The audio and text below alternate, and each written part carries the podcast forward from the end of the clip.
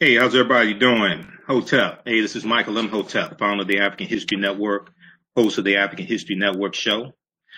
Uh, it is Saturday, May tenth. I'm sorry, Saturday, March tenth, two thousand eighteen. Saturday, March tenth, two thousand eighteen. This year is going by quickly. Um, so hope everybody's doing well. Well, look, I wanted to uh, come on and talk about uh, a couple of uh, topics. You've seen some of the articles uh, that I posted dealing with this topic, uh, dealing with the film Black Panther, dealing with the film Black Panther and it breaking uh, one billion dollars worldwide. So I want to test the audio here, make sure everything's all right. Dealing with this topic. Okay, so it's uh, audio's okay. All right, so uh, post this information on your, share this information on your uh, Facebook page. Invite your friends to tune in also, all right? Let me post the uh, information here on the thread of the broadcast. And uh, follow us on our Facebook fan page, The African History Network, The African History Network, all right? So you see I have one of my Black Panther t-shirts on. I have two. I'm about to buy a couple of more. Got these uh, from a couple of African-American vendors here in Detroit. So the film Black Panther broke uh, one billion dollars uh, worldwide this weekend. We'll talk about that. Then also you have an initiative. Uh, I talked about this a little bit uh, a couple weeks ago uh, called Wakanda the Vote, Wakanda the Vote. And this is a initiative to register people, especially African-Americans, to vote at the movie theaters, okay? Uh, we'll talk some about that as well. And then uh, I also want to deal with this story from Black Enterprise magazine about this African-American uh, business owner who sells African attire, African garb. She, and she talks about how she's seen her business go through the roof because of the film Black Panther. And then we'll do an overview of a uh, of an online uh, course that I teach called Ancient Kemet, the Moors, and the Ma'afa, Understanding the Transatlantic Slave Trade, what they didn't teach you in school. Ancient Kemet, the Moors, and the Ma'afa, Understanding the Transatlantic Slave Trade, what they didn't teach you in school. Okay, so, because a lot of people are being inspired by the film Black Panther. They want to know more about African history, et cetera. Okay, and that's what we do here at the African History Network. So follow our Facebook fan page, The African History Network, The African History Network, all right? Okay, so uh, Will Packer was just interviewed on um, the T V show Sister Circle Live that comes on T V one. Uh, it was on nine A M Eastern Standard Time. Now it's on twelve noon Eastern Standard Time. And Will Packer was talking about, you know, Will Packer, uh, he directed the film Girl Trip, uh, Girl's Trip. Uh, he directed, um, uh, he helped, uh, I think, produce um, Roots Reimagined also for the History Channel on A and E. But he talks about how hard it is to get a film made as an African-American film director, okay? Tyler Perry has said the same thing.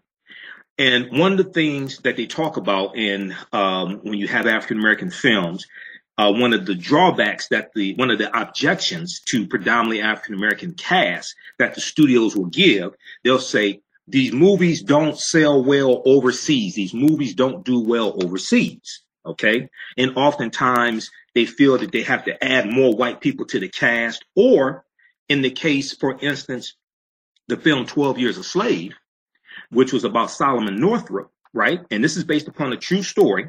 Solomon Northup was a free, uh, free African-American man living in free territory during slavery. He's captured, stripped of his freedom, uh, stripped of his freedom papers, taken into a southern state and sold into slavery. And he's in slavery for twelve years, and he's able to uh, escape and get to freedom, reunite with his family. This is a true story, okay? Solomon Northup is his name. Well, when they were marketing the film overseas, it was either Spain or Italy, one of, one of these European countries. Um, the posters that had the different characters in the film, right? The posters had the white characters at the forefront, and they had the character of Solomon Northup, who is the central character of the film. They had him pushed to the background. because the studios make the argument these films with a predominantly African-American cast don't sell well overseas. Well, Black Panther has broken that myth. It's totally destroyed that. You do twenty million in China on opening day. That's unheard of. So if you look at this article. Okay. So, uh, okay, yeah, Tanika, you're, you're listening on Crowdcast, but I'm also broadcasting on Facebook Live. All right. So, um, all right. So it it it, it beat. It, it was it was behind um, the the the only four day weekend opening that beat Black Panther was uh, Star Wars: The Force Awakens, um, and uh, that was uh, that did two hundred eighty-eight million dollars in two thousand fifteen. Now, the international success of Black Panther has challenged the myth that films with a predominantly African-American cast don't sell, okay? It's challenged the myth that films with a predominantly African-American cast do not sell.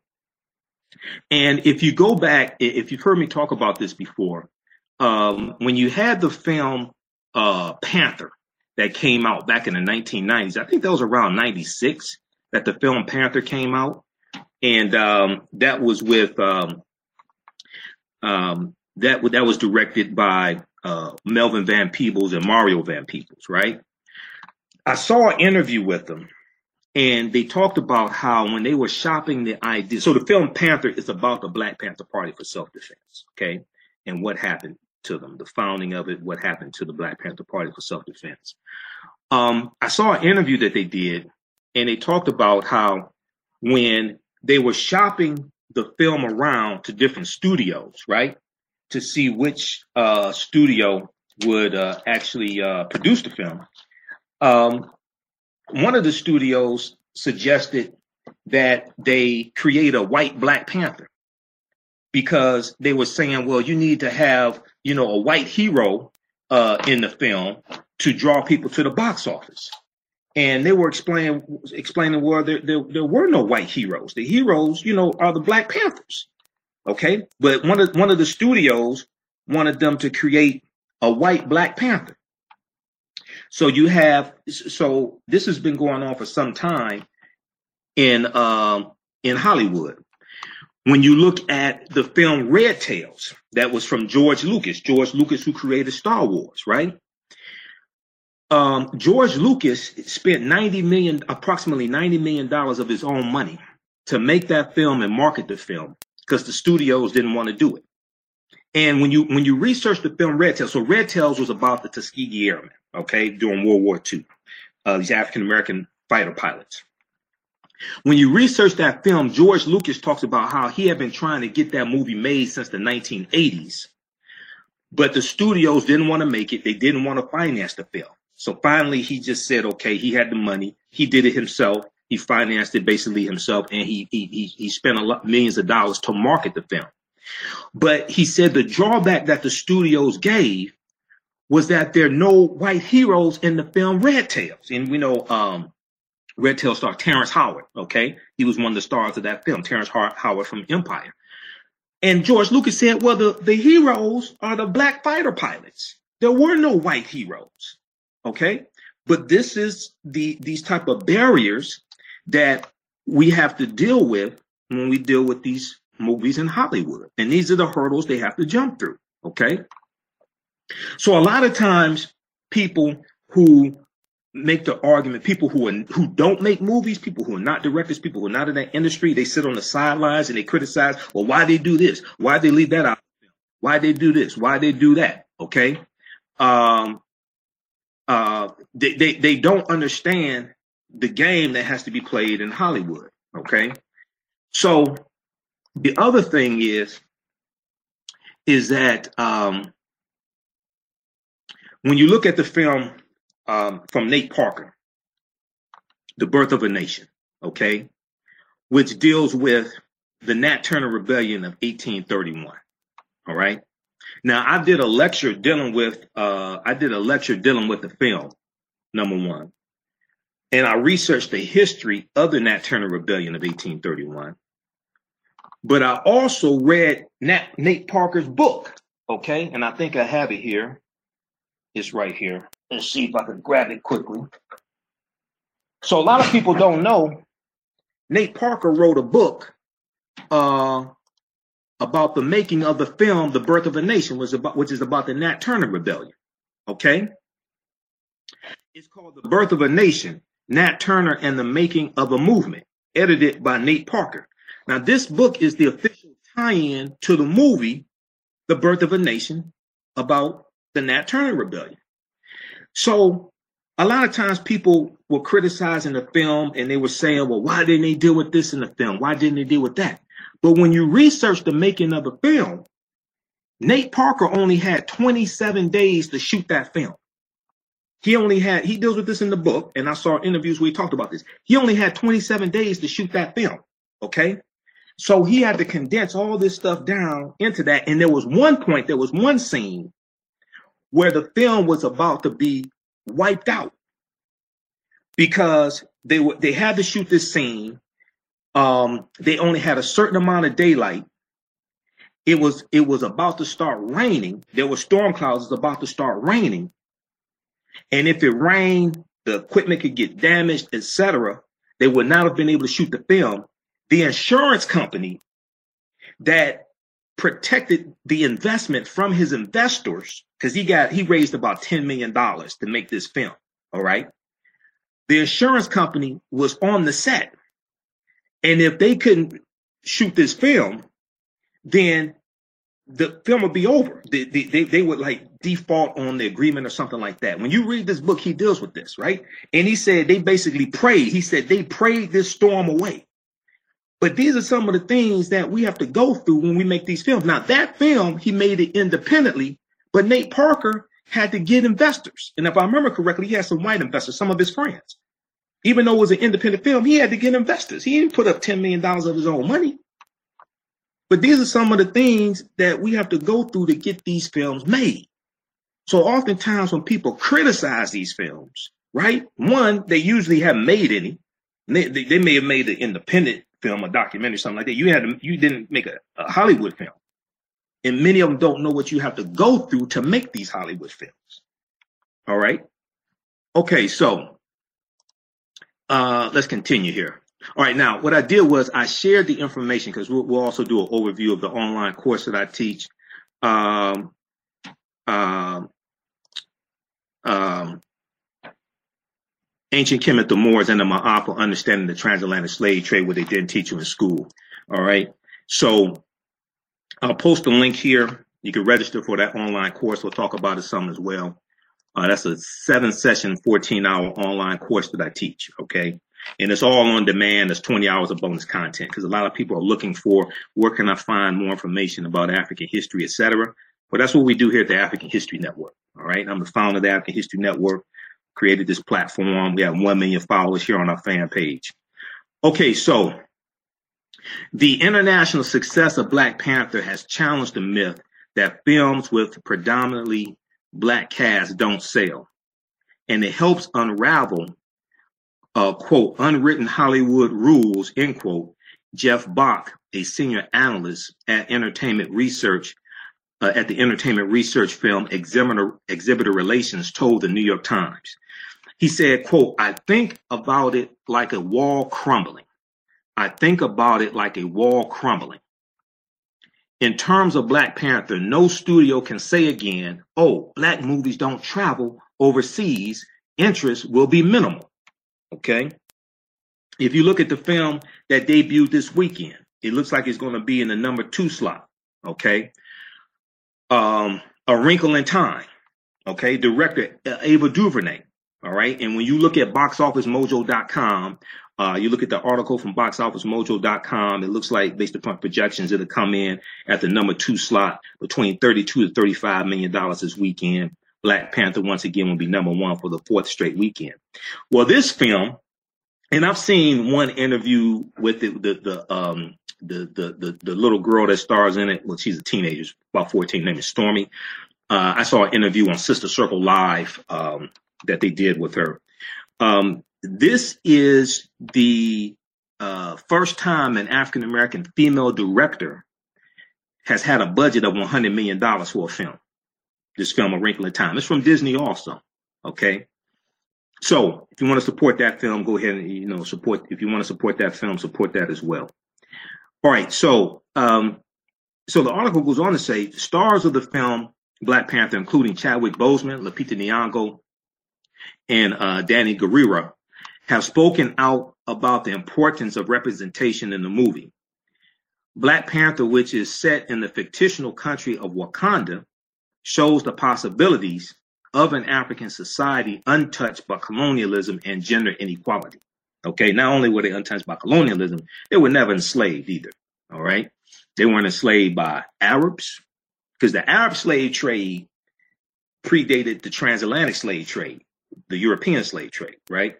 Arabs, Arabs were enslaving Africans about a thousand years before the transatlantic slave trade started with the Portuguese and the Spanish, and then the, you know, French and the Germans and the British, things like this. So Africa, so, and you, and you research Doctor John Henry Clark, he talks about this, and other scholars as well.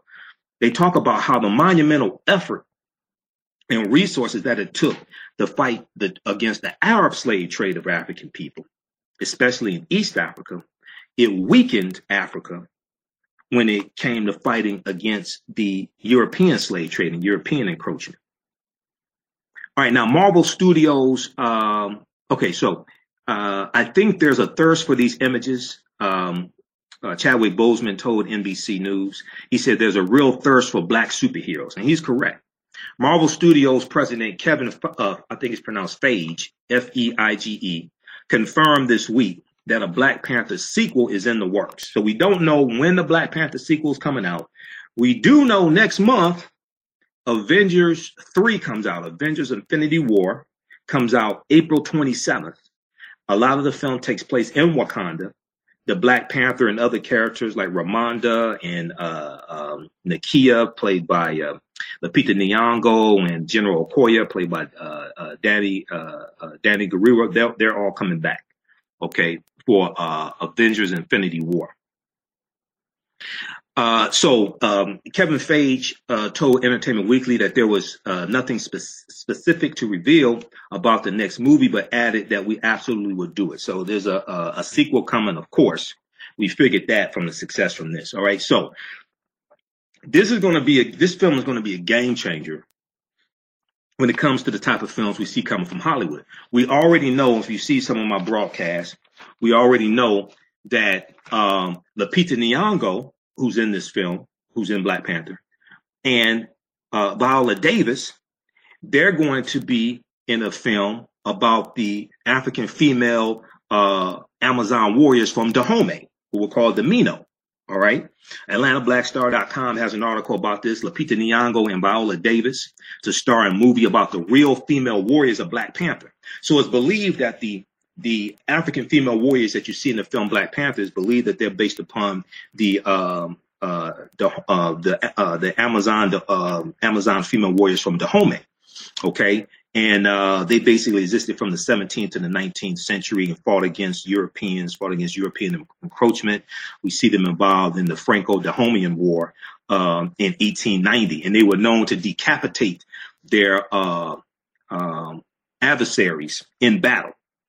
So we see that film coming out. It's going to be produced by Viola Davis's um, By, by Viola Davis uh, production company, along with her husband, uh, Julius Tenon, T E N N O N. And the name of the film is called The Woman King, The Woman King. And in this film deals with a real life, uh, deals with uh, two real life figures, uh, a, a, a, a mother and a daughter. Okay.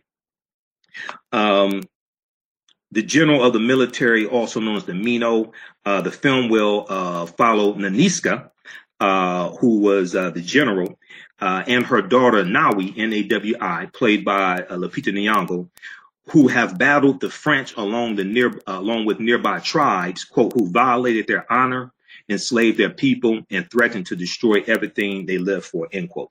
So we look forward to that film coming out, because that is um, a historical piece. You know, it's based upon history, and it's based upon these African female warriors as well.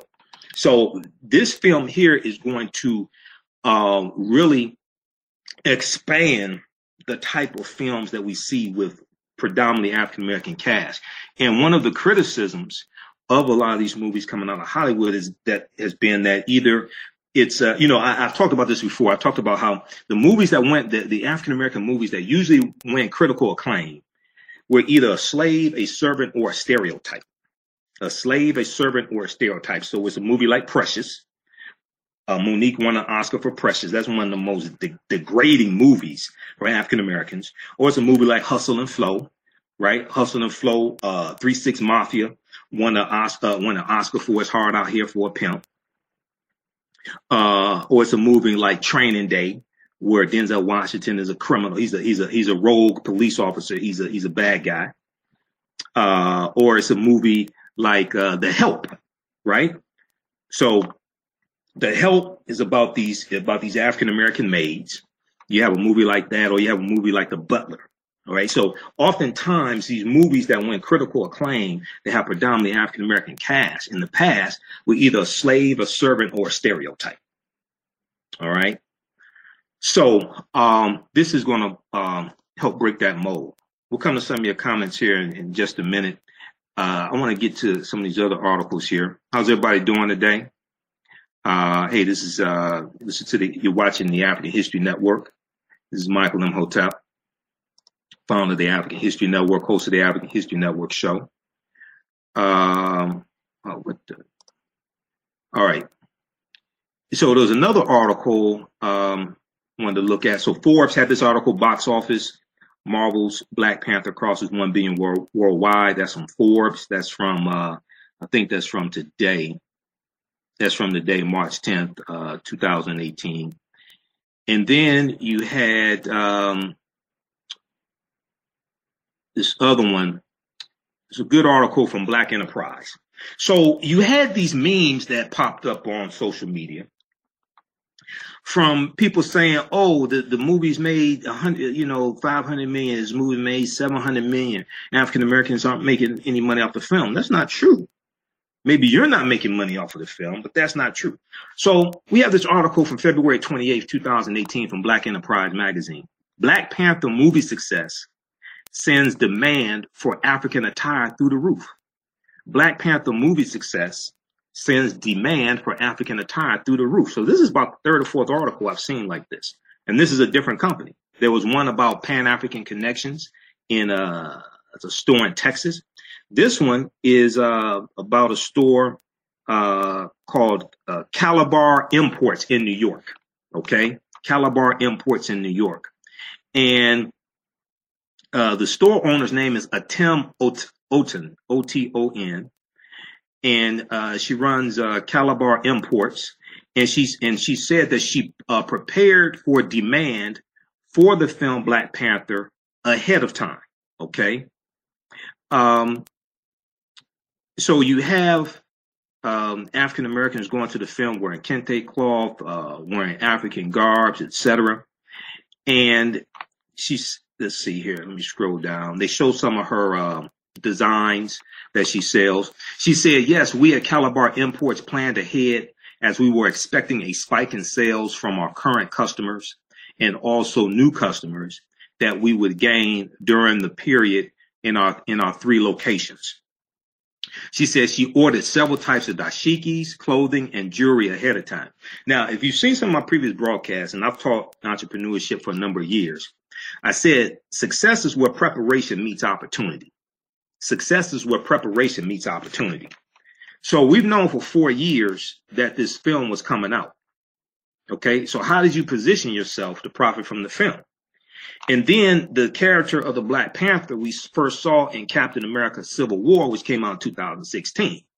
So if you didn't know back in two thousand fourteen when it was announced that the film was coming out, you definitely knew in two thousand sixteen that the film was coming out. So it gave you roughly about two years or a year and a half to prepare.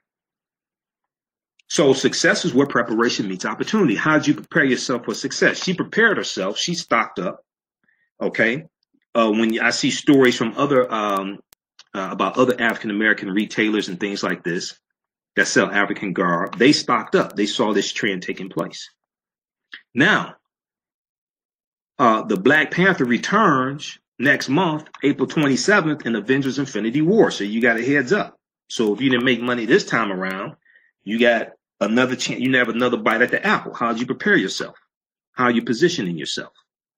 Okay. Um, so she says she ordered uh, several types of dashikis, clothing, and jewelry ahead of time.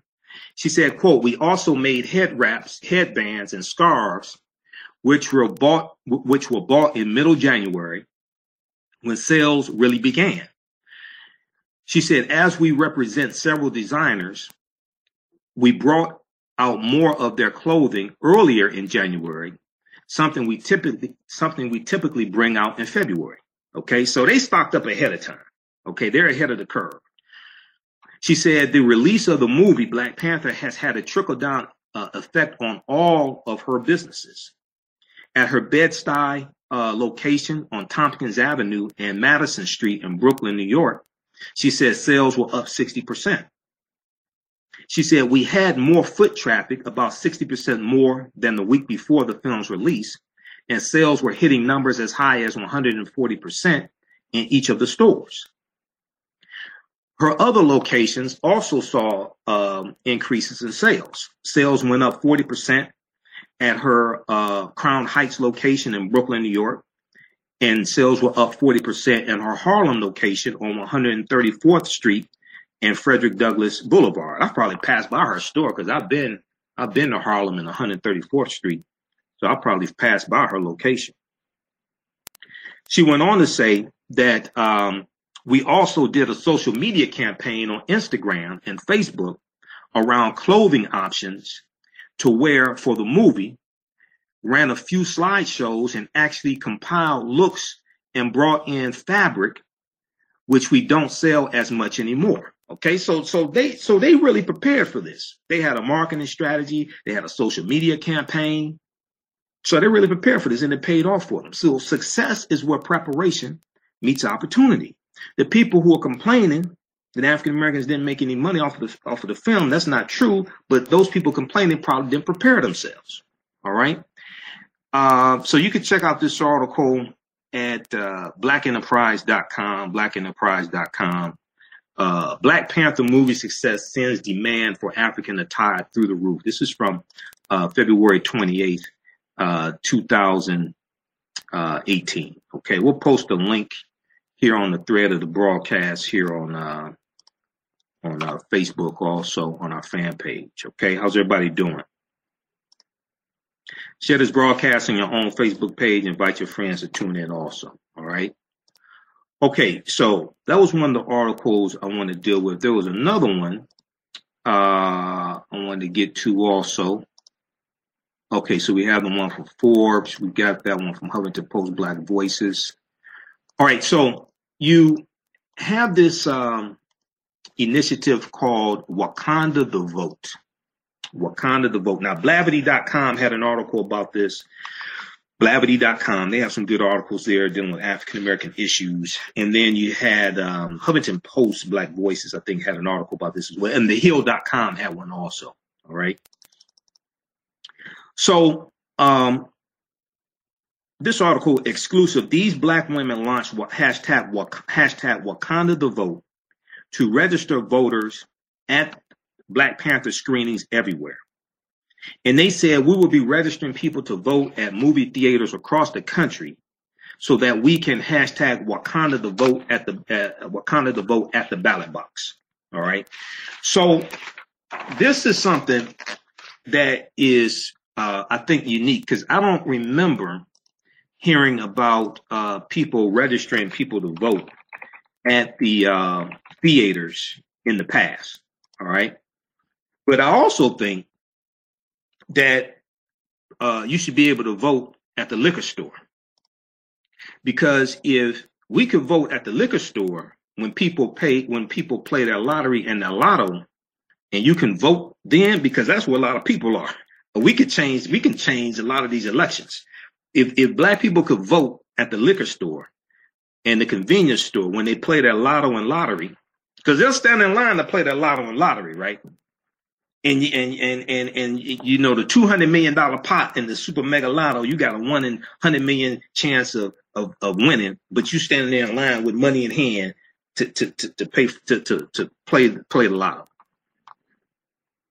Okay, so uh, this when we look at this article here from Blavity dot com, Black Panther is more than a movie for the Black community. It serves as a symbol for Black joy and positive representation. And three women are using its momentum in a productive way. So this article is from, uh, God damn it, why don't they write the, why don't they put the Blavity? Look, if anybody knows anybody at Blavity, put the, put the, the date that the article came out. This thing says nineteen days ago. I gotta go count. Put the, okay, everybody, when, when you all write articles, right, put the date that the article came out, okay? I write articles. This is a pet peeve of mine. Okay. Okay. So this says nineteen days ago. So I got to count. All right. Okay. So in October two thousand, uh, in October, twenty seventeen, Kayla Reed, Jessica Byrd, and Rekia Lumumba launched the Electoral Justice Project, or the E J P, which is a uh, project by the Movement for Black Lives that aims to fight for and advance the rights of African Americans. Now, as part of the uh, Electoral Justice Project, um, the, uh, now as part of the Electoral Justice Project's initiative, and to coincide with the much anticipated theatrical release of Black Panther, uh, the women told Blavity dot com that they are launching a new mission called hashtag Wakanda the Vote, hashtag Wakanda the Vote. And this is an initiative that uh, plans to mobilize political engagement at several Black Panther screenings around the country during the first few weeks of the film's opening. So um, the Movement for Black Lives is an ecosystem of Black leaders and organizations fighting every single day for the health, for healthy and happy lives of Black folks. Uh, Bird and Reed told Blavity, they said, we are uh, effective because we meet our communities where they are. We meet our communities where they are, whether that's in the streets, at the city council meeting, meeting or in the movie theater. So this article came out. Um, I think this was, I think this was right. I think this article came out right after the film debuted. The film debuted February sixteenth, but there were some screenings February uh, Thursday, February fifteenth. Okay, so they went on to say, hashtag this uh, this weekend we wanted to meet our people in Wakanda. We know that for some it's a superhero world, but we know that the world we deserve is still waiting to be built, and we want to build it. The upcoming spring and November, no, uh, upcoming spring and November two thousand eighteen midterm elections are an important step to building that new world, and we want to take every opportunity to engage our communities in the conversation of electoral justice. We will be registering people to vote at movie theaters across the country, so that we can hashtag Wakanda the Vote at the ballot box. All right. Uh, so they went on to uh, say that they have an important mission and a big vision for the Electoral Justice Project, which they said uh, they launched in October uh, to let the world know that they plan to use every tool available to fight, fight for uh, African Americans. Uh, they said over one thousand people joined our, at the time of this article, which came out um, around Uh, February seventeenth, February sixteenth, seventeenth, somewhere around there. Over one thousand people joined our launch call, and we've been building out an exciting campaign ever since. We will be engaged in actions all over the country to educate and motivate African-American voters, as well as launching an intensive campaign manager, uh, as well as launching an intensive campaign manager institute this spring called the Electoral Justice League. So you got the Justice League, Superman, Batman, Wonder Woman, Aquaman, The Flash. This is the Electoral Justice League.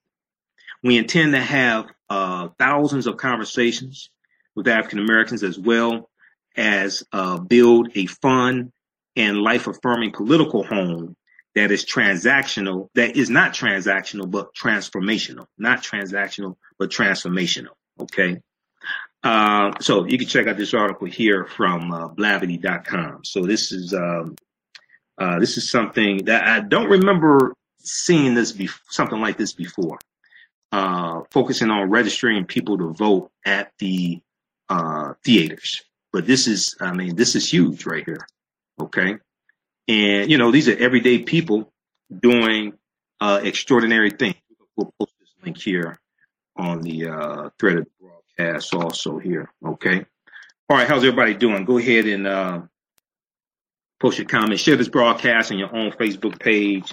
Invite your friends to tune in also. Post, uh, share this broadcast on your own Facebook page. All right. And be sure to follow our fan page, The African History Network, The African History Network, okay? Now, we sent out an email newsletter um, about five, I try to do it maybe five times a week, maybe six times. This is really good. Um, you can sign up for our email newsletter if you like this type of information. You want articles dealing with what's going on in the African-American community across the country. Uh, sign up for our email newsletter. Text the word Kemet, K E M E T, to two two eight two eight to sign up for our email newsletter. Text the word Kemet, K E M E T, the two two eight two eight, uh, to sign up for our email newsletter. You can also go to our website, African History Network dot com, African History Network dot com, okay? I posted the, uh, I posted the information here on the thread of the broadcast also, and it's in the description as well.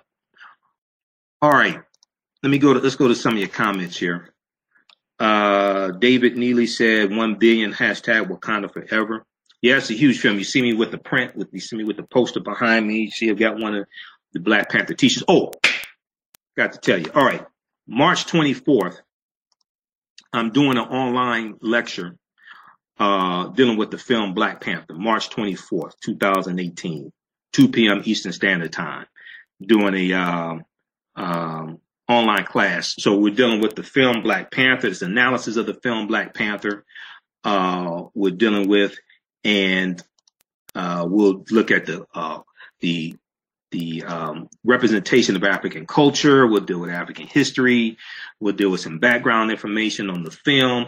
Also, we'll do um, some background history on the Black Black Panther comic book. Because to understand the film, to understand the film, you have to understand the Black Panther comic book. If you don't understand the Black Panther comic book, some of the storylines, some of the characters in the film.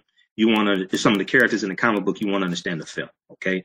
So I'm in deep research right now preparing for the, uh, preparing for the uh, online lecture. And you'll be able to tune in from around the world. It'll be ten dollars for the film. You can go back and watch it over and over again like you can any of our online classes.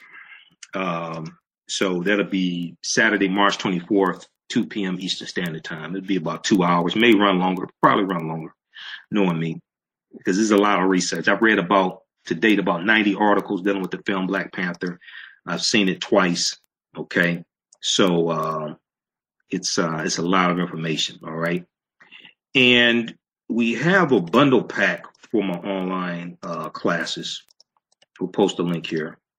So this is a bundle pack where it registers you for five of my online classes, including the Black Panther one. Um, That's uh, about a one hundred thirty dollar value for eighty dollars. Um, and the other, the other four classes are all on demand. So you can start watching those right away. And it, it'll also register you for the Black Panther uh, class on um, March twenty-fourth, okay? So you'll get uh, Understanding the Transatlantic Slave Trade, what they didn't teach you in school, Richard Nixon's War on Drugs, how Richard Nixon's War on Drugs was war on the African-American community, Great African Women in History, the Mothers of Civilization, African-American Resistance in the Era of Donald Trump, Voter Suppression, Reparations, and How Elections Have Consequences. And uh, it also registers you for the Black Panther film. So that's a bundle pack. It's a five D V D bundle pack uh, for eighty dollars, okay? And this for uh, uh, the online courses I teach, and they're on demand. You can start watching right away as soon as you register for it. All right, let me go to some of your comments here. If you need me to post that link again, let me know. Okay, Allison said, are there any hashtag Black Panther t-shirts available on sale in Caribbean countries? Uh, I don't know about in Caribbean countries. I'm sure there are. I don't know about in Caribbean countries. Anybody know who's here uh, from the Caribbean? Uh, Darnell said that is a problem. What's, what's the problem, Darnell? Naja said the film has really encouraged more people to learn where they come from in Africa. So if you want to do D N A um, testing, right, um, use African Ancestry dot com, African Ancestry dot com, okay, not Ancestry dot com, African Ancestry dot com. African Ancestry dot com is different. Number one, is African-American owned and operated, one. Two, they have a much larger database of uh, uh, D N A, and they can tell you not just that you're from West Africa. They can not, not just tell you the country, but they can also tell tell you the culture that you're from, the tribe, uh, uh, Hausa, um, Yoruba, uh, uh, Wolof, what have you. Okay, that's the one that Chadwick Chadwick Boseman used. If you saw the interview that Chadwick Boseman did on The Breakfast Club, and he had the conversation with Charlemagne the God, Charlemagne the God used Ancestry dot com. So he said, "Oh, I'm from West Africa," but that's about as as specific as they can really get. African Ancestry dot com is different. I'm working on setting up an interview with the uh, co-founder of African Ancestry dot com also, okay? So that's the one. You may see some of their ads on Facebook. So if you want to do D N A testing, that's probably the one to look at. The ones that you see, a lot of the ones you see advertised on T V, that's basically for white people, all right? You can use them if you want to, but that's basically for white people. I'm just telling you. Okay. Uh, Maxine said, what we can do will shock the world. The sleeping giant is aroused. Yeah, and, and, and one of the things that the film Black Panther is doing is, is captivating the imagination of African people about the possibilities as well. Many of them want to learn about their history, learn about African culture, et cetera, because we see all that uh, displayed in the film, okay? Everything from the uh, ritual combat to uh, see who will be the king, um, to um, um, references to revering the ancestors, to uh, Bast, the, the panther deity Bast, which comes from Bastet, which comes out of ancient Egypt, which is a, a, a, a deity coming out of ancient Kemet or ancient Egypt. Um, so you see a lot of African culture uh, in the film. Okay, let me see something here. Uh, I'm trying to get some of your comments.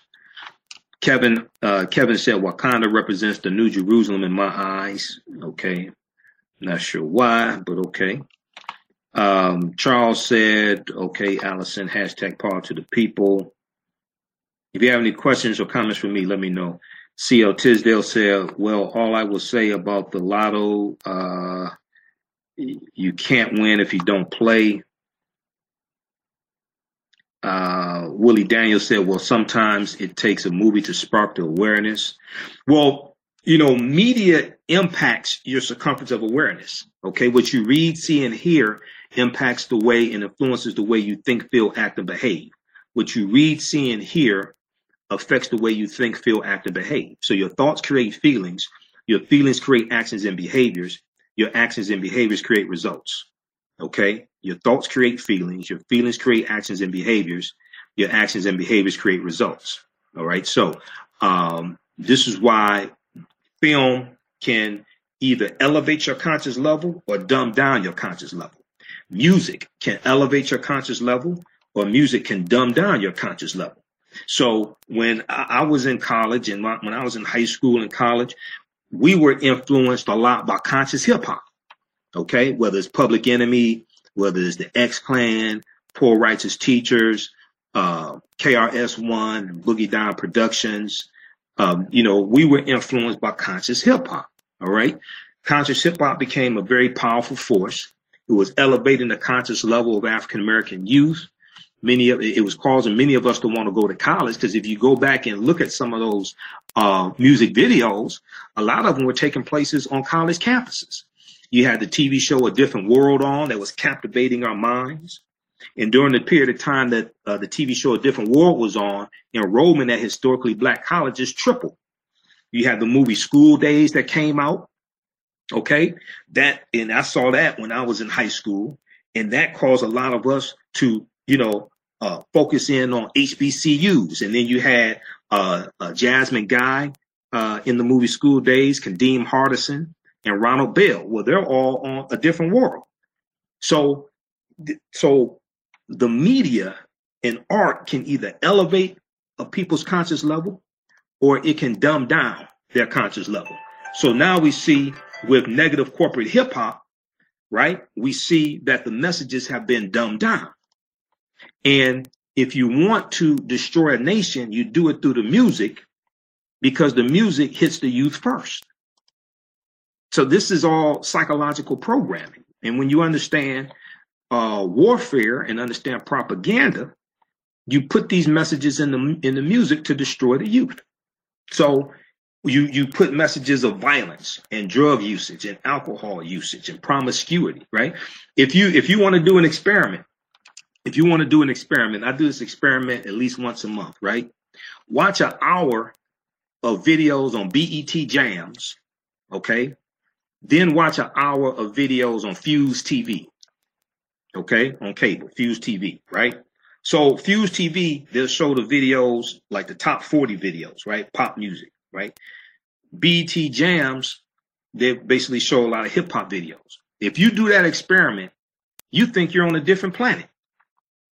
You, if you, if you watch, if you watch an hour of the hip of the current hip hop videos and an hour of the current pop music videos, you think those videos were made on two different planets. Because in, in our videos, you're going to see people with stacks of money. You're going to see people making it rain. You'll see a lot more of the videos take place in nightclubs. You'll see uh, uh, a, a higher proliferation of alcohol in the videos, more references to violence, more references to guns, more references to killing, okay? Um, and a lot of the white videos, a lot of the pop videos, you, you're more likely to hear references to love, marriage, and relationships. Whereas in a lot of the hip hop videos, you're more likely to hear references to promiscuity, being with multiple women, okay? If you look, if you analyze the messages that you see being fed, you think they came from two different planets. But oftentimes they come from the same corporate conglomerate record company. If you want to dumb down a nation, you do it through the music. If you want to destroy a nation, you do it through the music, because the music hits the youth first. So we have to explain to our youth, we have to show them these examples of how they're being targeted, how they're being set up to be destroyed. So one, they stop buying the music. Two, they go to the social media platforms that these corporate conglomerates have, their Facebook pages, Twitter pages, things like this, and post messages telling them to stop putting this stuff out or we'll launch economic boycotts against them. Just like just like all these people. Now, look at what just happened, right? You had twenty companies who severed ties with the N R A. It wasn't because they did it out of the kindness of their own hearts.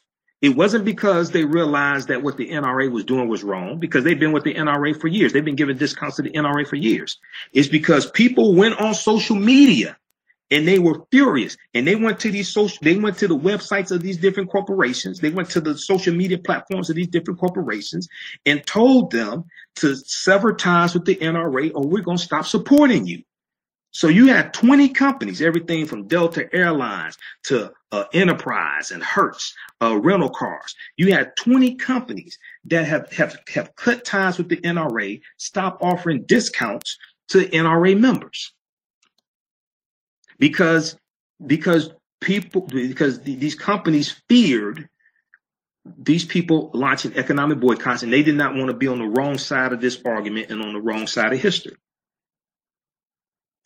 So we need to learn from this and understand the concept of redistributing the pain through targeted, sustained economic withdrawal strategies. Okay? Because as long, as long as we allow them to put out negative hip hop like this and we don't say anything, they'll keep doing it. And if you notice, they don't market that to, they don't market that type of music to their children. That is true. About sixty, seventy percent of the hip hop is purchased by white, by white youth. White teenagers, things like this, early twenties, what have you. That's true. But they're not the main targets of the, of the music. If they were, they'd have predominantly white artists doing the music. Their children are not the main targets. Our children are the main targets. Okay, so uh, Go ahead and post your comments. We'll come to some more of your comments. But if you if you look at what's been taking place, and I've dealt with it on, on some of my radio shows. If you go to think progress dot org, think progress dot org has an article. They deal with um, these are some of the uh, uh, these are some of the companies that uh, support the N R A. And they've been going through and they've been checking them off uh, as, as each one uh, cancels their uh, relationship with the N R A. OK, what's taking place is huge. And then because of the movement that has blown up since February fourteenth, the movement that's blown up since February fourteenth, since the uh, Parkland, uh, Florida uh, uh, killing at the schools. Right. I think it was either Thursday or Friday in Florida. It was either Thursday or Friday. You had the bill. It was actually yesterday. Uh, uh, Governor uh, Rick Scott signed into law the bill that passed the state legislature. They're going to raise the minimum age to buy guns to twenty-one. OK, they banned bump stocks in the state of Florida. Th this I mean, four weeks ago, the me measure that they just took was was unthinkable in Florida. If you understand the history of Florida and understand that Florida was the first state that had stand your ground laws.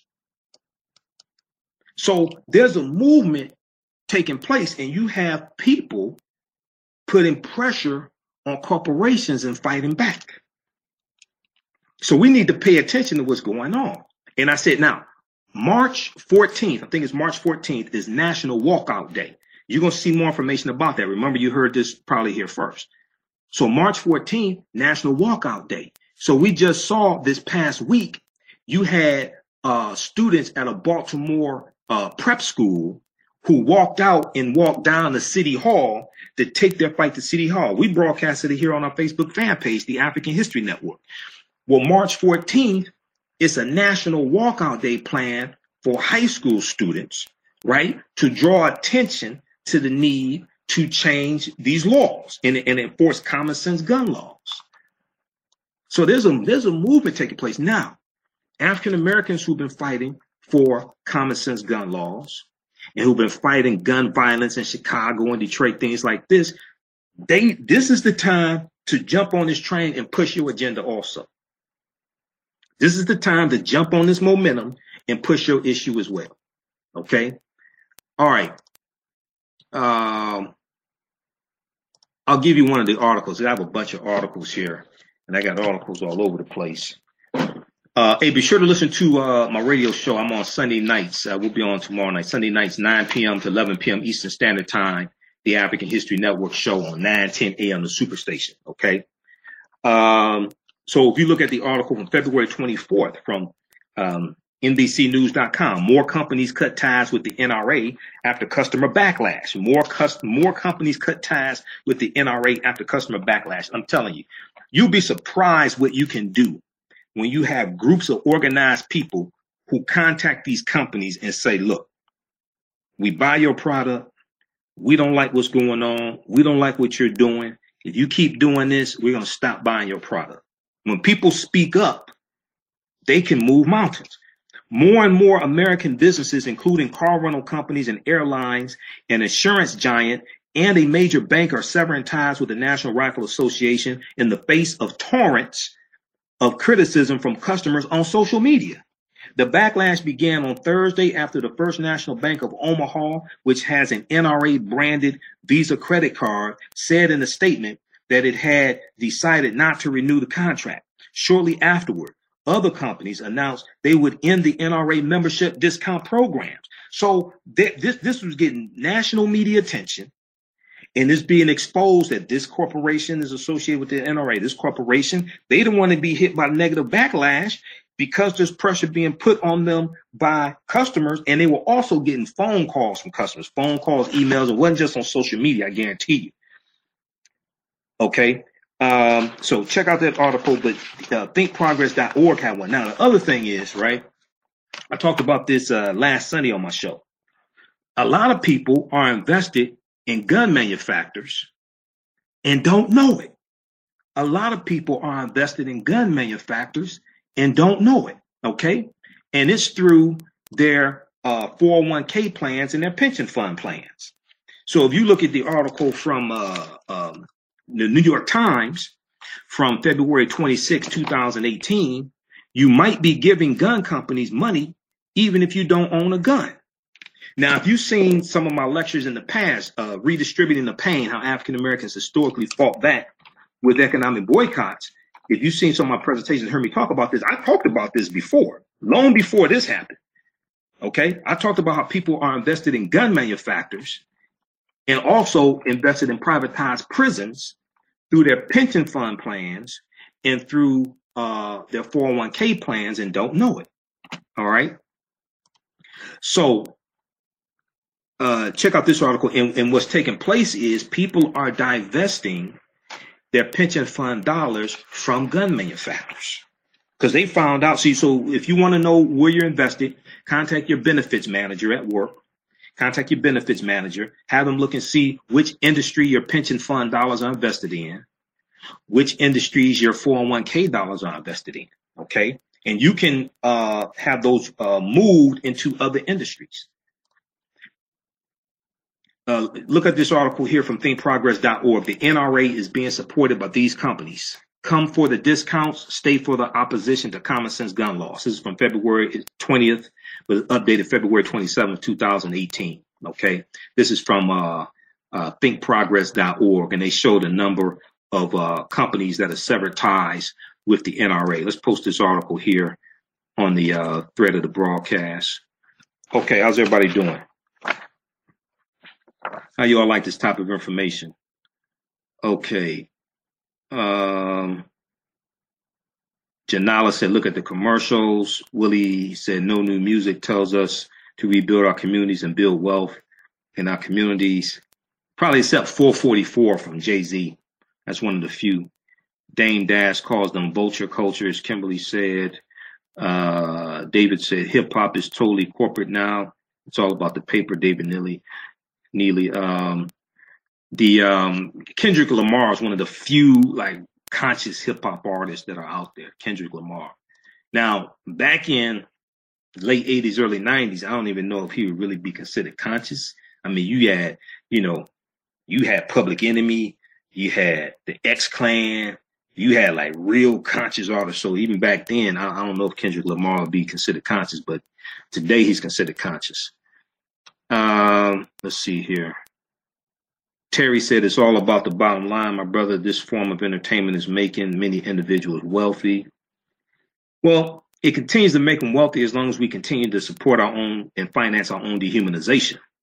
When we understand what's going on and stop fighting back, uh, we can put a stop to this.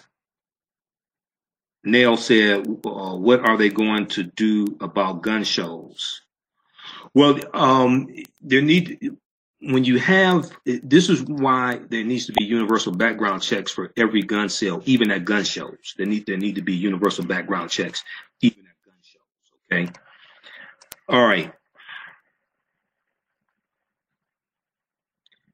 Darnell said, been typing since my fingers were bruised. Black vote with our wallet. Stop giving money to folk who disrespect and discriminate us. I, I agree with that. And you hear me talk about uh, the concept of economic guerrilla warfare, economic guerrilla warfare, uh, three main principles of economic guerrilla warfare. It's a, it's a concept that I've coined. I deal with this in my uh, presentation dealing with redistributing the pain, uh, how African Americans historically fought back with economic boycotts, uh, redistribute, redirect, and renegotiate, redistribute the pain through targeted, sustained economic withdrawal strategies. Um, it, redirect, redirect dollars to African American owned businesses so we can become the largest employers of our own people, and um, uh, renegotiate, our, renegotiate our relationship with corporate America in the, uh, uh, that deals with um, getting uh, vendor contracts for everything from security services to advertising, to catering services, to uh, janitorial services. There are billions of dollars they give out each year in vendor contracts, various corporations. Okay. And so we need to leverage our dollars, and also um, the advertising media or mediums they advertise in. What percentage are going to African-American owned media as well? Okay, so redistribute, redirect, and renegotiate. Okay, so let me do this. Let me post a link here. So how y'all doing tonight? How y'all like this type of information? Posted, we just posted a link there. That's for our bundle pack of online courses that I teach, including Ancient Kemet, the Moors, and the Ma'afa, Understanding the Transatlantic Slave Trade, what they didn't teach you in school. Ancient Kemet, the Moors, and the Ma'afa, Understanding the Transatlantic Slave Trade, what they didn't teach you in school. And it's uh, four other classes that also enrolls you for the online class I'm doing March twenty-fourth, two p m Eastern Standard Time, uh, dealing with the film Black Panther. An analysis of the film Black Panther. It's going to be deep, because I'm working on that. This is going to be a deep, deep uh, class. Okay. All right. So how y'all like this type of information? All right. Chuck D, has it been all right? There hasn't been a night where your information wasn't helpful. Willie Daniels. Okay, thanks. All right, so uh, what I want to do here, let me flip over here. Be sure to listen to my radio show uh, Sunday nights. I'm on Sunday nights, nine p m to eleven p m Eastern Standard Time. Uh, you'll see me in the uh, actual studio, the radio studio of nine ten a m Superstation. All right. So I, I, I want to talk briefly here about the uh, uh, online course I teach, Ancient Kemet, the Moors, and the Ma'afa, Understanding the Transatlantic Slave Trade, what they didn't teach you in school. So a lot of people want to learn more about African history. This is what we do here at the African History Network, okay? I'm uh, the founder of the African History Network. You may have sent me in some documentaries. I'm in seven documentaries, maybe eight now, seven.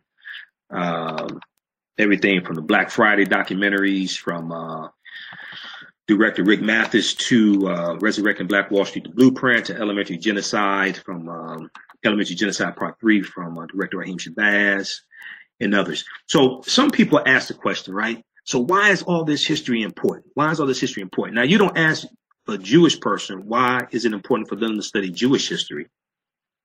You don't ask a Chinese person, why is it important for them to study Chinese history? You don't ask an Italian, why is it important for you to study your history? Or an Irish person, why is it important for you to study your history, right? So a people's history and culture teaches them how to deal with the problems of the past in the present and the future to meet the needs of the community. A people's history and culture teaches them how to deal with the problems of the past in the present and the future to meet the needs of the community, because things happen in cycles. And what you do for yourself, what you do to yourself, and what you allow other people to do to you and get away with is based upon what you think about yourself. What you think about yourself is based upon what you have been taught about yourself. What you've been taught about yourself is based upon everything you've read, heard, and seen about yourself. Okay? All right. So we have studies that show the impact of our children being exposed to their history and culture, being exposed to Uh, activities that reaffirm who they are as African Americans, as Black people, and how it impacts their self-esteem, how it impacts their academic performance. Okay, this is one of the latest ones. This is from uh, there was an article from the root dot com, January tenth, two thousand eighteen. Uh, first article I saw about this was actually from December twenty-first, two thousand seventeen.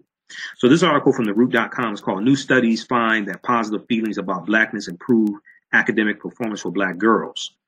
So believing that black is beautiful, an important mantra of self-acceptance and self-love, could pay major dividends in school, a new study finds. An article in the Journal of Blacks in Higher Education focuses on a new study from Professor Sharita Butler Barnes, who's a professor at Washington University in Saint Louis, which finds that young African-American women with strong racial identity, strong racial identity, are more likely to be academically engaged, curious, and persistent, okay? Which is going to mean, means basically they're going to perform better in school academically. Strong racial identity. It didn't, it didn't say strong identity with Nicki Minaj and Cardi B, but African-American women who have a strong racial identity are more likely to be academically engaged, curious, and persistent. All right, let's continue here. Okay, so this survey looked at seven hundred thirty-three uh, African-American uh, middle and high school students, uh, high school girls, in three uh, socioeconomic uh, school districts in uh, the Midwest. And uh, this article appeared in the Journal of Blacks in Higher Education. So the name of the study is called Promoting Resilience Among African-American Girls, Racial Identity as a Protective Factor. Promoting Resilience Among African-American Girls, Racial Identity as a Protective Factor. All right. And uh, it was uh, published on the website uh, of uh, the, the website of the Child Development Journal. And this study found that feeling positive about being Black, along with feeling supported by their schools, correlated with the girls' greater academic motivation. Researchers also found that feeling good about your racial identity could act as a buffer for students in hostile or negative academic environments, okay? And we can translate that to into the general public with the rise in white supremacy because of Donald Trump being elected and many white supremacists feeling emboldened. And, and we see, if you look at the Southern Poverty Law Center, you see a rise in a huge rise increase in hate crime since Trump was uh, became president-elect, all right? Okay, so there are various studies that show this type of uh, uh, impact that um, our children studying their history and culture, how it impacts their self-esteem and performance in school. Persons of color who have unhealthy racial identity beliefs tend to perform lower in school and have more symptoms of depression. Okay, persons of color who have unhealthy racial identity beliefs tend to perform lower in school and have more symptoms of depression. We found that feeling positive about being Black and feeling support and belonging at school may be especially important for African-American girls' classroom engagement and curiosity. Feeling connected to the school may also work together with racial identity attitudes to improve academic outcomes. Okay, so you can check out this article at um, the root dot com. Uh, new studies find that positive feelings about Blackness improve academic uh, performance for Black girls. Okay, all right. So you you have this is just one of many articles dealing with the impact of uh, um, our children studying their history and culture, the impact that it has on them. Okay, all right. Now. Uh, let's continue here. So here's some, so we deal with some things like this. We deal with some other studies in the online class uh, that I teach, Ancient Kemet, the Moors, and the Ma'afa, Understanding the Transatlantic Slave Trade, what they didn't teach you in school. Here's another one. This came out in uh, two thousand twelve, two thousand thirteen. Uh, Black teens with racial pride do better in school. Black teens with racial pride do better in school. Now, this was a joint study with Harvard University and the University of Pittsburgh. Harvard University and University of Pittsburgh, African-American teens perform better academically when their parents instill in them a sense of racial pride.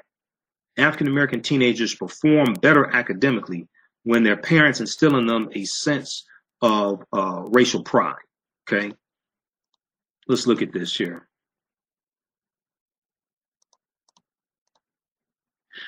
Okay, so a new study by the University of Pittsburgh and Harvard University shows that when parents use racial socialization, such as, such as talking to their children or engaging in activities that promote feelings of racial knowledge, pride, and connection, it offsets racial discrimination's potentially negative impact on students' academic development. Okay, so this has an impact on their confidence level in school, and it uh, offsets Uh, racial discrimination's potentially negative impact on students' academic development. Okay, it offsets them feeling inferior uh, in school. And when they talk about parents engaging in activities uh, that promote racial socialization, taking them to African American History Month uh, celebrations, taking them to Doctor King Day celebrations, Malcolm X, taking them to Kwanzaa events, et cetera, having them, you know, read um, uh, books dealing with African history, African American history, et cetera. It has a big impact on their self-esteem, which ultimately impacts their academic development. This was a joint study from Harvard University and the University of Pittsburgh. Okay, so here's some of the things that we deal with in uh, the online course. And if you need me to post the link again so you can register for the online course, uh, let me know. Uh, post that here on, on Facebook. And um, the, the class is all on demand. I, I did it um, in August and September two thousand seventeen, and I've added some uh, new content to it um, uh, for you as well, okay? Uh, so it's a fourteen hour, it's broken up into seven sessions. It's a fourteen hour, seven session online course. And um, I do a PowerPoint presentation. We have uh, video clips, articles, book references, everything. Okay. Here's some of the things that we that we look at. We look at what was the trans. And, oh, and I, I try to deal with things chronologically. So we deal with thousands of years of history. Okay. Uh, so we look at what was the transatlantic slave trade. What were some of the events that led up to the transatlantic slave trade uh, taking place? Okay. Uh, what role did Christopher Columbus play? Christopher Columbus is extremely important to understand the transatlantic slave trade. The Africans known as the Moors, their eight hundred year occupation in Europe. And then that sets up Christopher Columbus to set sail on his four voyages. And we know that Columbus helps to lay the foundation for slavery, racism, capitalism, and the exploitation of indigenous people. Now, the Portuguese are the first ones involved in the transatlantic slave trade, right around fourteen forty. But the Spanish are right behind them, okay? Uh, when did Africans first come to the U S as slaves? Because a lot of people talk about August twentieth, sixteen nineteen, right? Jamestown, Virginia. But a lot of people don't know that the Spanish were taking Africans into the territory we today call South Carolina. They were doing that in the fifteen twenties, almost one hundred years before Jamestown, Virginia. That's not even talked about because the Spanish were involved in the transatlantic slave trade before the British were. Um, we deal with did Africans sell themselves into slavery? We deal with that complicated history because there's oftentimes the actual history is not the way it's oftentimes presented. Oftentimes we are blamed for our own Holocaust. We're blamed for the slave trade, and that's not that's not accurate. Um, we're African people in America before the slave trade. Yes, we were. We, uh, we've actually been here at least fifty-one thousand seven hundred years. Now, it does not mean the transatlantic slave trade did not happen. It means you have to understand the chronology of history. Uh, so we deal with the Moors. We deal with shocking archaeological discoveries that are causing experts to rethink everything because you have these archaeological discoveries that come out each, almost every month, right? We saw a couple months ago the Cheddar Man uh, of uh, the oldest remains of uh, someone from Britain, and this is of an African person.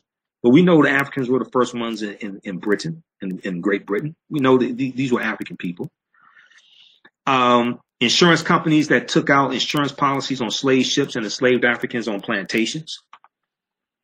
So this is, that history is not talked about a lot, right? We know that the New York Life Insurance Company was founded in spring of eighteen forty-five in Manhattan. It started out as the Nautilus Mutual Life Insurance Company. Uh, in their first three years, they took out five hundred eight Uh, insurance policies on enslaved Africans on the plantations.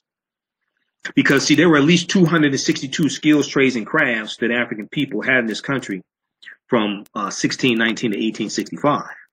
And these skills, trades, and crafts were going to be used to build this country.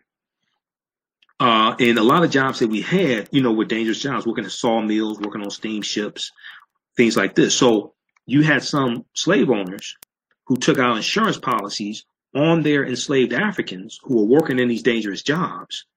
So when they died untimely, they would recoup three quarters of what they had invested in these slaves.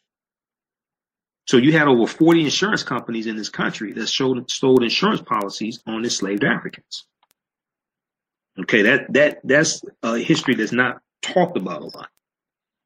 Now, the New York Life Insurance Company has been upfront in their involvement and provided a lot of documentation and things like this of their involvement. Uh, we talk about Freemasonry in America and the founding fathers because fifty-six of the uh, fifty-two of the fifty-six signers of the Declaration of Independence were um, Freemasons. And we know that when you deal with the uh, uh, Moors going into Europe, right? The teachings they take, they're taking from ancient Kemet, from ancient Egypt, are laying the foundation for Freemasonry, but also laying the foundation for the te for what the Knights Templar are learning as well. Okay, so you got to understand not just African history; you also have to understand European history. So we do a Freemasonry, America, and the Founding Fathers. We do the origins of the term Africa and America as well, because it's not what we think. The problem with slave movies. I talk about this a lot. A lot of people, a lot of African Americans, one of the reasons why the film Black Panther is so powerful and is doing so well is because so many of us are tired of seeing slave movies and tired of us seeing, seeing us being oppressed and uh, being a butler or a maid or a slave or just trying to be, you know, just trying to fight to be treated like a human being. So with the African nation of Wakanda, we get to see what Africa could look like if it had never been colonized. And Ethiopia was never colonized by Europeans.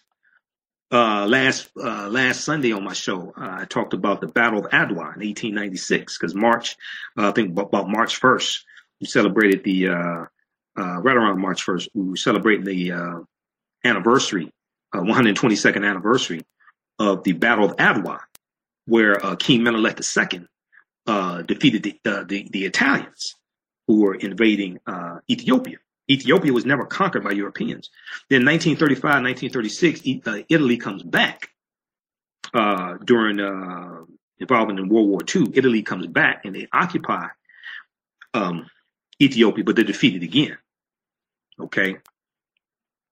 So um, these are some of the type of things we deal with in the online course. We deal with Asar, Aset, and Heru. We deal with the origins of the Immaculate, Immaculate Conception story. The Greeks call them Isis, Osiris, and Horus. Um, we deal with uh, some of the origins of Christianity uh, a little bit. We deal with that. And uh, why Christmas is celebrated on December twenty-fifth, okay? Because uh, this is one of the reasons why it's broken up into seven sessions, because I deal with um, so much information, and we deal with thousands of years of history. So this is Doctor David Imhotep. This is one of the books I reference in the course. You don't have to buy any of these books or anything like that to follow along in the course, but this is one of the books I reference. So he's a friend of mine. I've interviewed him, I think, eleven times now. And his book came out in two thousand eleven, The First Americans Were Africans, Documented Evidence. He deals with the African presence uh, in this country going back at least fifty-one thousand seven hundred years, and in South America going back at least fifty-six thousand years ago. But um, in two thousand four, in Allendale County, South Carolina, Doctor Albert Goodyear, who is an archaeologist at the University of South Carolina, he made a discovery, groundbreaking discovery.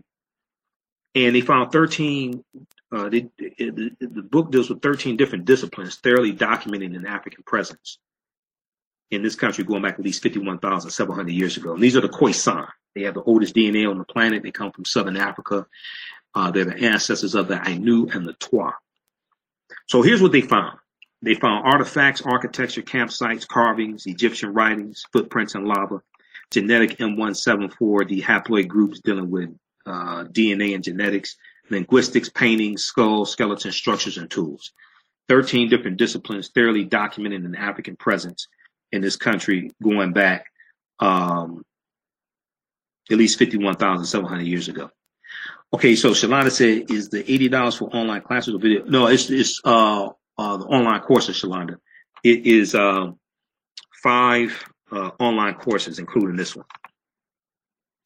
Uh, it's a bundle pack. And that also enrolls you automatically in the online class I'm doing on Saturday, March twenty-fourth, two p m about the film Black Panther, analysis of the film Black Panther. So it, it, it it's uh, eighty-four, all five of those. Uh, we also have, um, forgot to tell you, there's so much going on. So much going on. I forgot to tell you, um, we have uh, a bundle pack of D V Ds also on sale right now. Some of you already know this at African History Network dot com. There's a lot going on. Um, eight of my latest D V D lectures in a bundle pack for fifty dollars. So we'll post that information also. That's all available at African History Network dot com, my website, African History Network dot com. Um, be sure to sign up for our email newsletter. Text the word Kemet, K E M E T, to two two eight two eight. So I'll post the uh, info here for the bundle pack of my D V D lectures, because Shalonda reminded me about that. She mentioned D V Ds. It caused me to think about that. So you can check that out if you like, if you like uh, information on, in D V D format. That's eight of my latest D V D lectures. I have about thirty-five of my presentations on D V D. But um, let me see something here. Okay, let me flip back over here. So we posted that there on the thread. All right, now, so this is Doctor Albert Goodyear, right? He's an archaeologist at the University of South Carolina. And this article is from science daily dot com, which is a uh, scientific journal. And it deals with uh, new evidence puts man in North America fifty thousand years ago. New evidence puts man in North America fifty thousand years ago. It deals with his discovery he did in two thousand four, uh, fourteen years ago. Many of our people don't know about this discovery. When I do my presentations and I travel, I talk about this. Many people don't know about this. Um, let me show you this here. I think it's here in the beginning, right? So this is one of the, uh, I, I've done um, some uh, online presentations dealing with this topic here. So this is, this is uh, one of the videos I'm adding to the bundle pack, okay? This deals with, th this deals with why studying the history of slavery is so important, the accurate history. So the history of slavery is only a small part of our history when we look at the grand scheme of things. We go back, say, the last three hundred thousand years, because uh, three hundred thousand years ago, because one of the things we deal with in the class is this um, discovery that came out of Morocco, June or July two thousand seventeen, of remains of Homo sapiens, modern man, that date back about three hundred thousand, three hundred fifty thousand years ago, found in Morocco, which is, to which is totally blowing the archaeologists' mind. blowing their minds, because that is over one hundred thousand years older than the oldest remains of modern man that they found in Ethiopia that date back uh, one hundred ninety-five thousand years ago. So that discovery out of Morocco is totally, they see when these discoveries come out like this, and it, it, it, and they, they find remains of, of, of people where they were not supposed to be three hundred thousand years ago, it's causing them to have to push the dates back. It's causing them to have to rethink everything to push these dates back. And when you read some of the articles that I deal with in the class, they talk about how we're going to have to start looking for humans in places we never thought to look before, especially going back further than we thought before. So, you know, Juvenile had a song back in like nineteen ninety-seven, nineteen ninety-eight called Back That Thing Up. They keep having to back the dates up when these new discoveries come out. So the deeper they dig, the blacker the planet gets. The more research they do, the older we get. The more, the deeper they dig, the blacker the planet gets. The more research they do, the older we get. They keep having to back that thing up. So this article right here, and I dealt with this in some of my African American History Month presentations. This came out February first, two thousand eighteen, last month, first day of African American History Month, right? This is from the atlantic dot com. This is about a fifty-two page study from the Southern Poverty Law Center called Teaching Hard History, American Slavery. Teaching Hard History, American Slavery, okay? And in the article, they have a link to the uh, study, and I'm going through reading the study now. Um, While I'm preparing for, while I'm working on preparing for my presentation on Black Panther. So the name of this article is called "What Kids Are Really Learning About Slavery." What kids are really learning about slavery? So uh, one of the broadcasts that I did on this subject is in the um, uh, online course, the bundle pack, also of other online courses. Okay.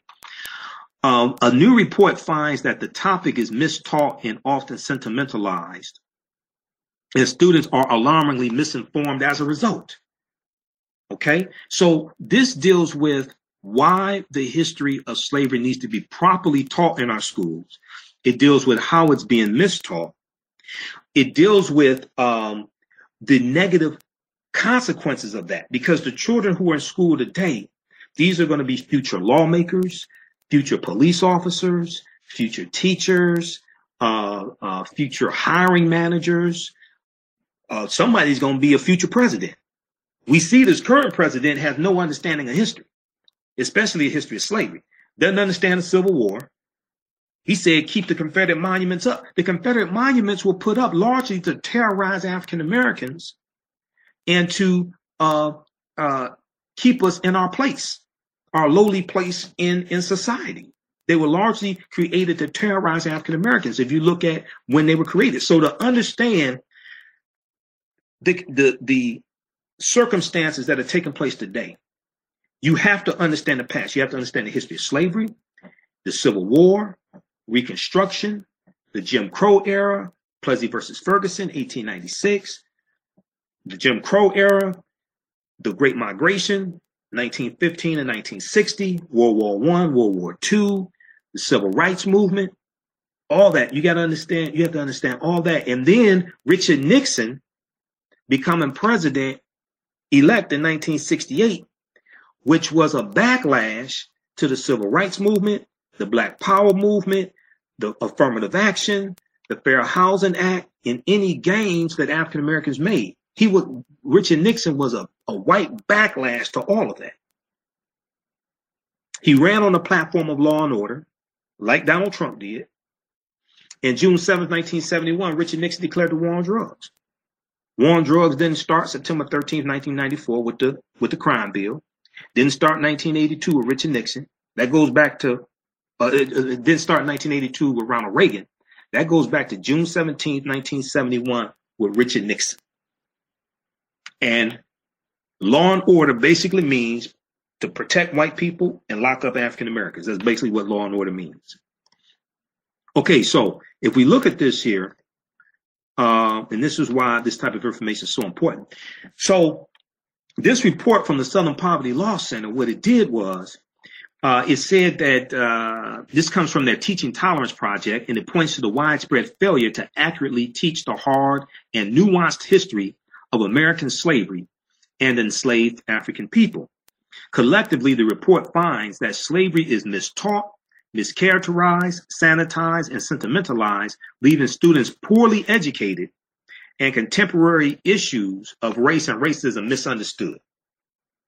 Now, this was an online study that consisted of uh, one thousand um, U S high school seniors, twelfth graders, and over seventeen hundred social studies teachers who taught uh, K through twelve. Okay, and the the group, uh, the research group, also reviewed ten commonly used U S history textbooks and examined fifteen sets of state standards to assess what the students know and uh, what educators are teaching based upon uh, the various standards. Right.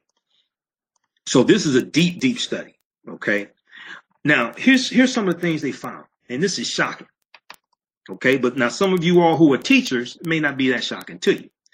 Among twelfth graders, among twelfth graders, only eight percent of U S twelfth graders surveyed knew that the Civil War was fought because of slavery. Only eight percent, not eighty percent. Eight, only eight percent of twelfth graders could identify slavery as the cause of the Civil War. OK. See, many of them thought it was because of states' rights. No, it was over slavery. And when you read the secession statements, the statements of secession from these states that seceded from the Union, they made it clear. They said it was about slavery. They talked about how slavery was central to their wealth, to their way of life.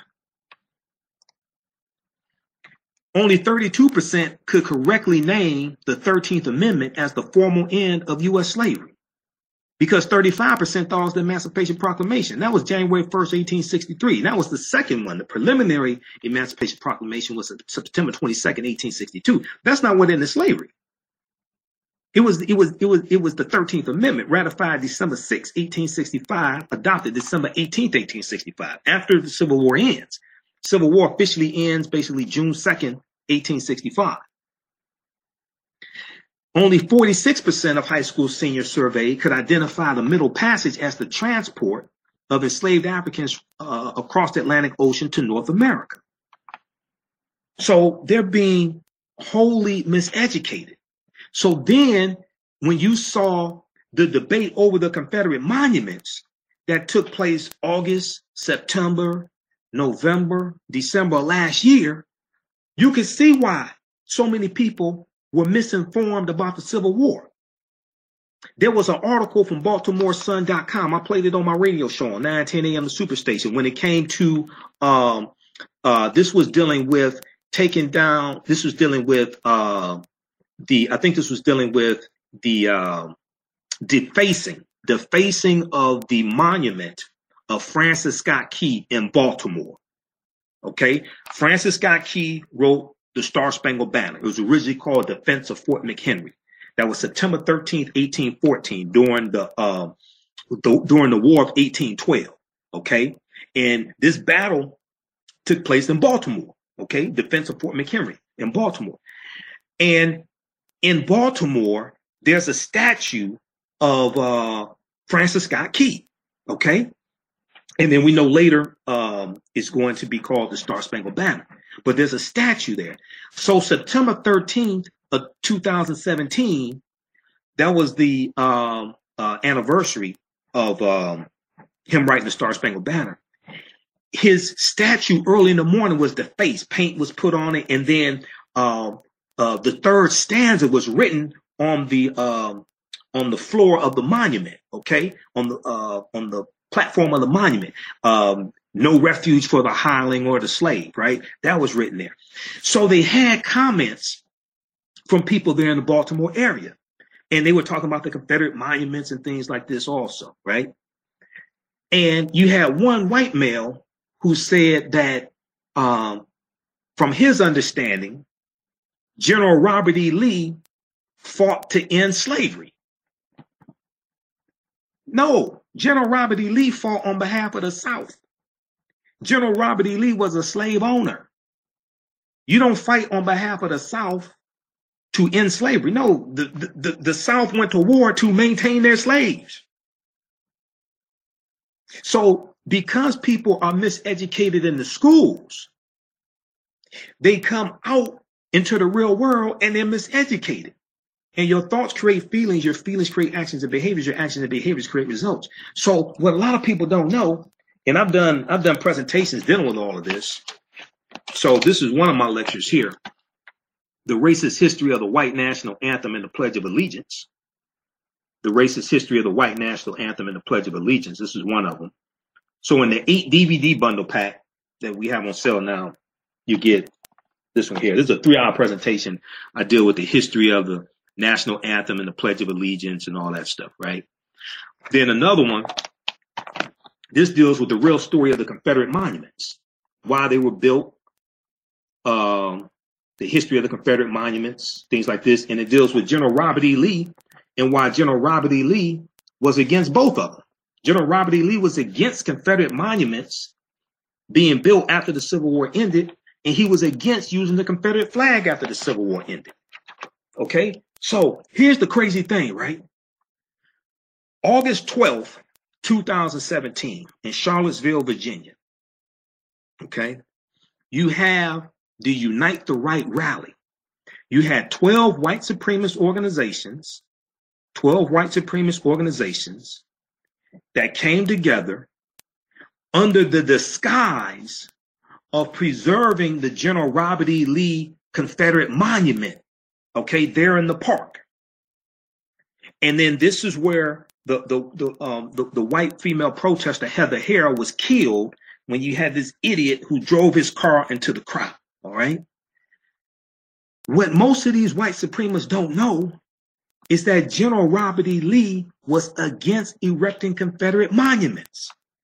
So how are you going to have a rally to preserve a Confederate monument, a General Robert E. Lee, who was against erecting Confederate monuments in the first place? It doesn't even make any sense.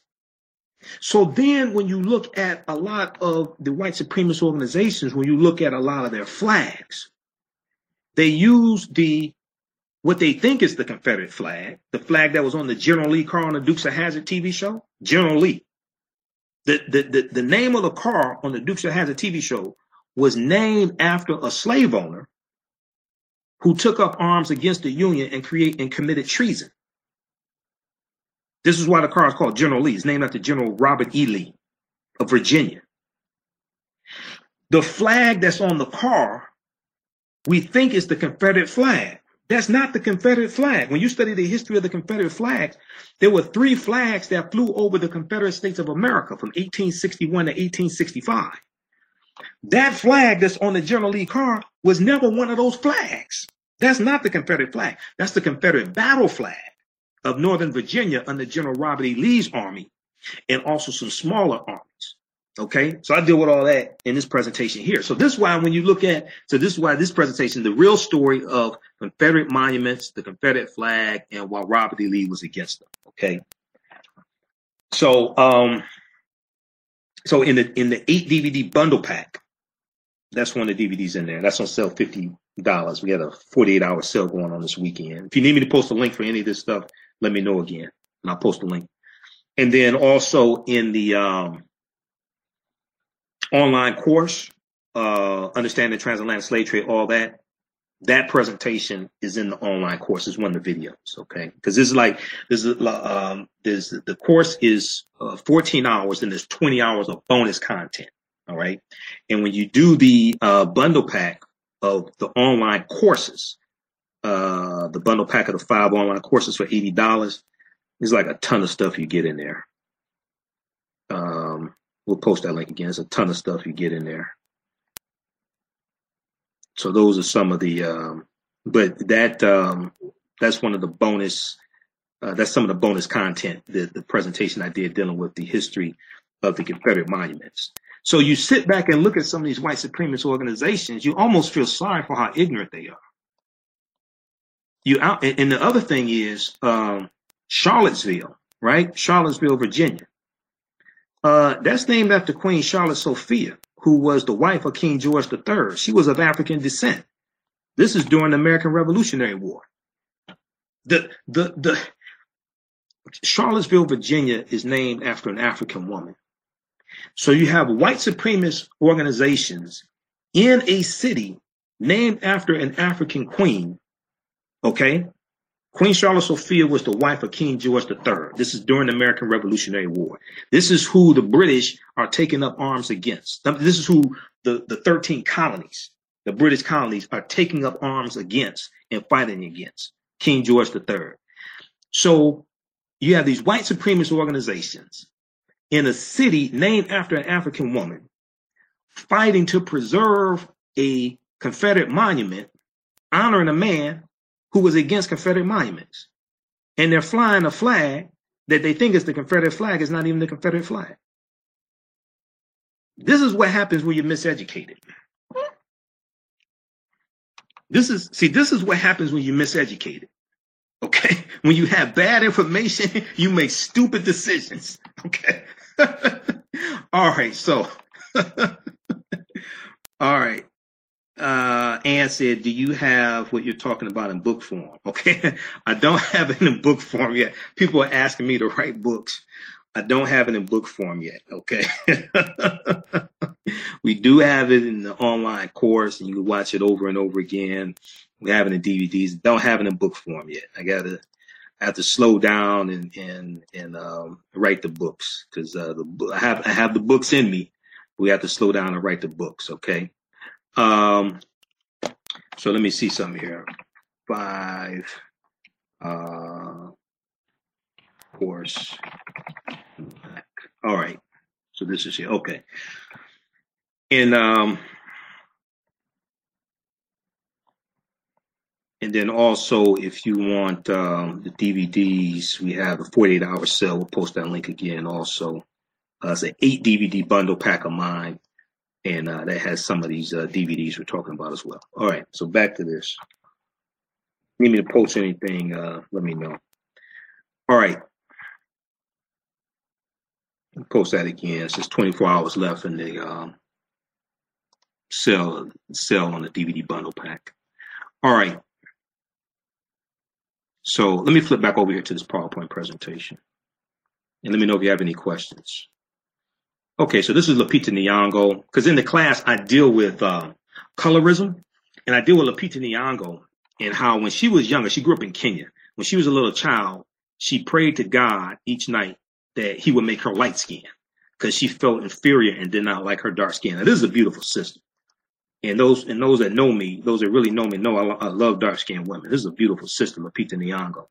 All right. Okay, so... Uh, you know, we, she's in Black Panther. We first saw her in twelve Years a Slave. All right, so in the class we do uh, archaeological, we do a number of archaeological discoveries um, that, that have been discovered recently. We deal with the eight hundred year occupation of Europe by the Africans known as the Moors.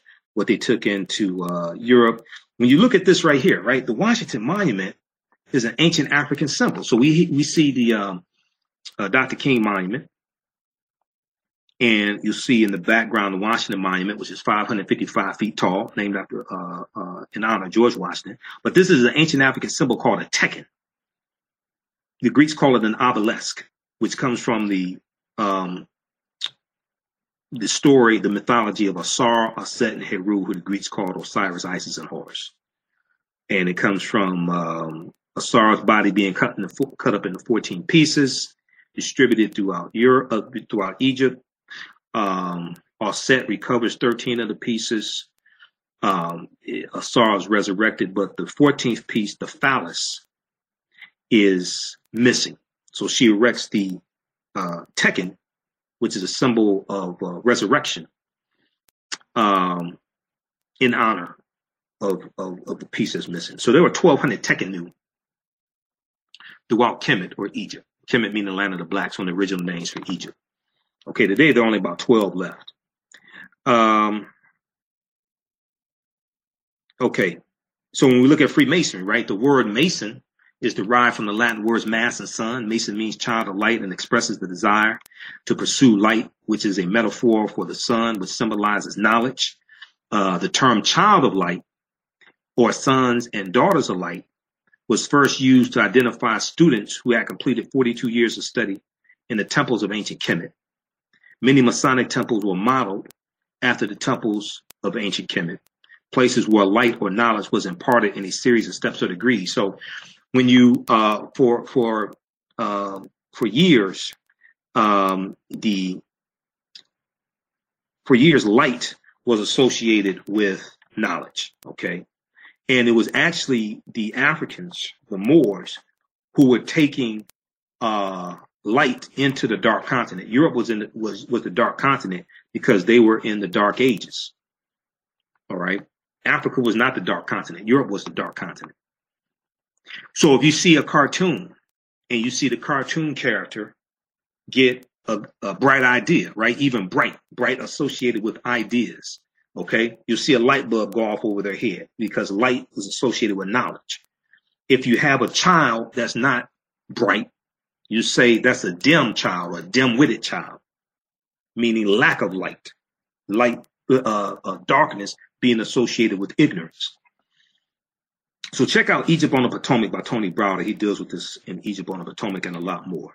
Okay, so we deal with all this in the class. We deal with uh, uh, uh, the Black Madonna and Child, because uh, the African woman was worshipped all throughout Europe at one time. The African woman was worshipped all throughout Europe before the rise of white supremacy, before the late um, fourteenth, uh, before, before the late fourteen hundreds, early fifteen hundreds.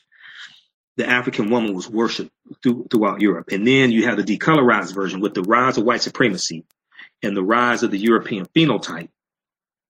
You have um, the uh, rise of uh, white supremacy. You have a decolorization that takes place to these to these historical and mythological figures. All right. Uh, we deal with why Christmas was celebrated on December twenty-fifth. We talked some about Doctor Francis Cress Wilson and Nellie Furlow, who taught us, if you do not understand European white supremacy and racism, what it is and how it works, everything else that you think that you understand will totally confuse you. Okay. Uh, this is Doctor Linda Jeffries, one of my teachers, who teaches us whoever controls the images controls your self-esteem, self-respect, and self-development. Whoever controls the history controls the vision. There's a lot we deal with in the class. That's why it's seven sessions, fourteen hours. That's why there's about twenty hours of bonus content. Um, this is very important. This is the this is the uh, pyramid con the pyramid uh, principle. Uh, Professor Jane Small and Doctor Linda Jeffries, who are two of my teachers, when they teach, they talk about the pyramid principle, right? So the pyramid has three sides. The foundation is African history and culture. This gives us our V I Ps, our values, our interests, and our principles, African history and culture. This impacts Uh, the two sides of the pyramid, economic empowerment and political empowerment. All right. It does not matter how much money you have. It doesn't matter how much money you have. If this foundation is not in place, you won't know what to do with the money. OK, so we have an economy of about one point two, one point three trillion dollars. ninety-seven percent of that is spent with people that don't look like us because that foundation is not in place. OK, So we deal with, was Africa named after Publius Cornelius Scipio Africanus, because it was not, origins of the word America, all that stuff. This is Stephen Biko, one of our great South African freedom fighters, who said that the most potent weapon in the hands of the oppressor is the mind of the oppressed. The most potent weapon in the hands of the oppressor is the mind of the oppressed. So we have a, a, a, a, a class where we deal with the, you know, the Moors, and who were the Moors, and, you know, they were descendants of the Garamantes, uh, who lived, who lived throughout North Africa. Hannibal Barker was Garamantes, Saint Augustine. So we deal with a lot of this. Uh, we deal with what the Moors took into Europe, the impact they had on Europe, how they saved Europe, brought Europe out of the Dark Ages. Um, something very important is not just Columbus, but where Columbus went on his four voyages, okay? And when I do my presentations dealing with African American History Month, this is why I explain to our parents that we have to stop lying to our children and telling them that Columbus discovered America. So you have some people that say, well, you know, Native Americans were in the areas where Columbus went, so how could you discover, you know, somewhere where the already people are? Well, that's that's true. But the number one reason why Columbus did not discover the land we call America, or the United States of America, is because Columbus never came to the land we call the United States of America. The closest he came here was Cuba, which is ninety miles away. So this is why, like in Detroit, downtown Detroit, there's a statue, there's a bust of Christopher Columbus. I don't know why the hell, why he never came to this land. Why do you have a bust of this master of genocide? So when you look at where he went on his four voyages, he goes into the Caribbean, he goes into Central America, South America. He goes into Cuba in fourteen ninety-two. The closest he came here was Cuba, which is ninety miles away. He never came to this land we call the United States of America. And as Doctor David Imhotep deals with in his book, The First Americans Were Africans, Documented Evidence, at least seventy percent of the people Columbus encountered on his four voyages were African people, because we were already in those areas. This is something that a lot of people don't know.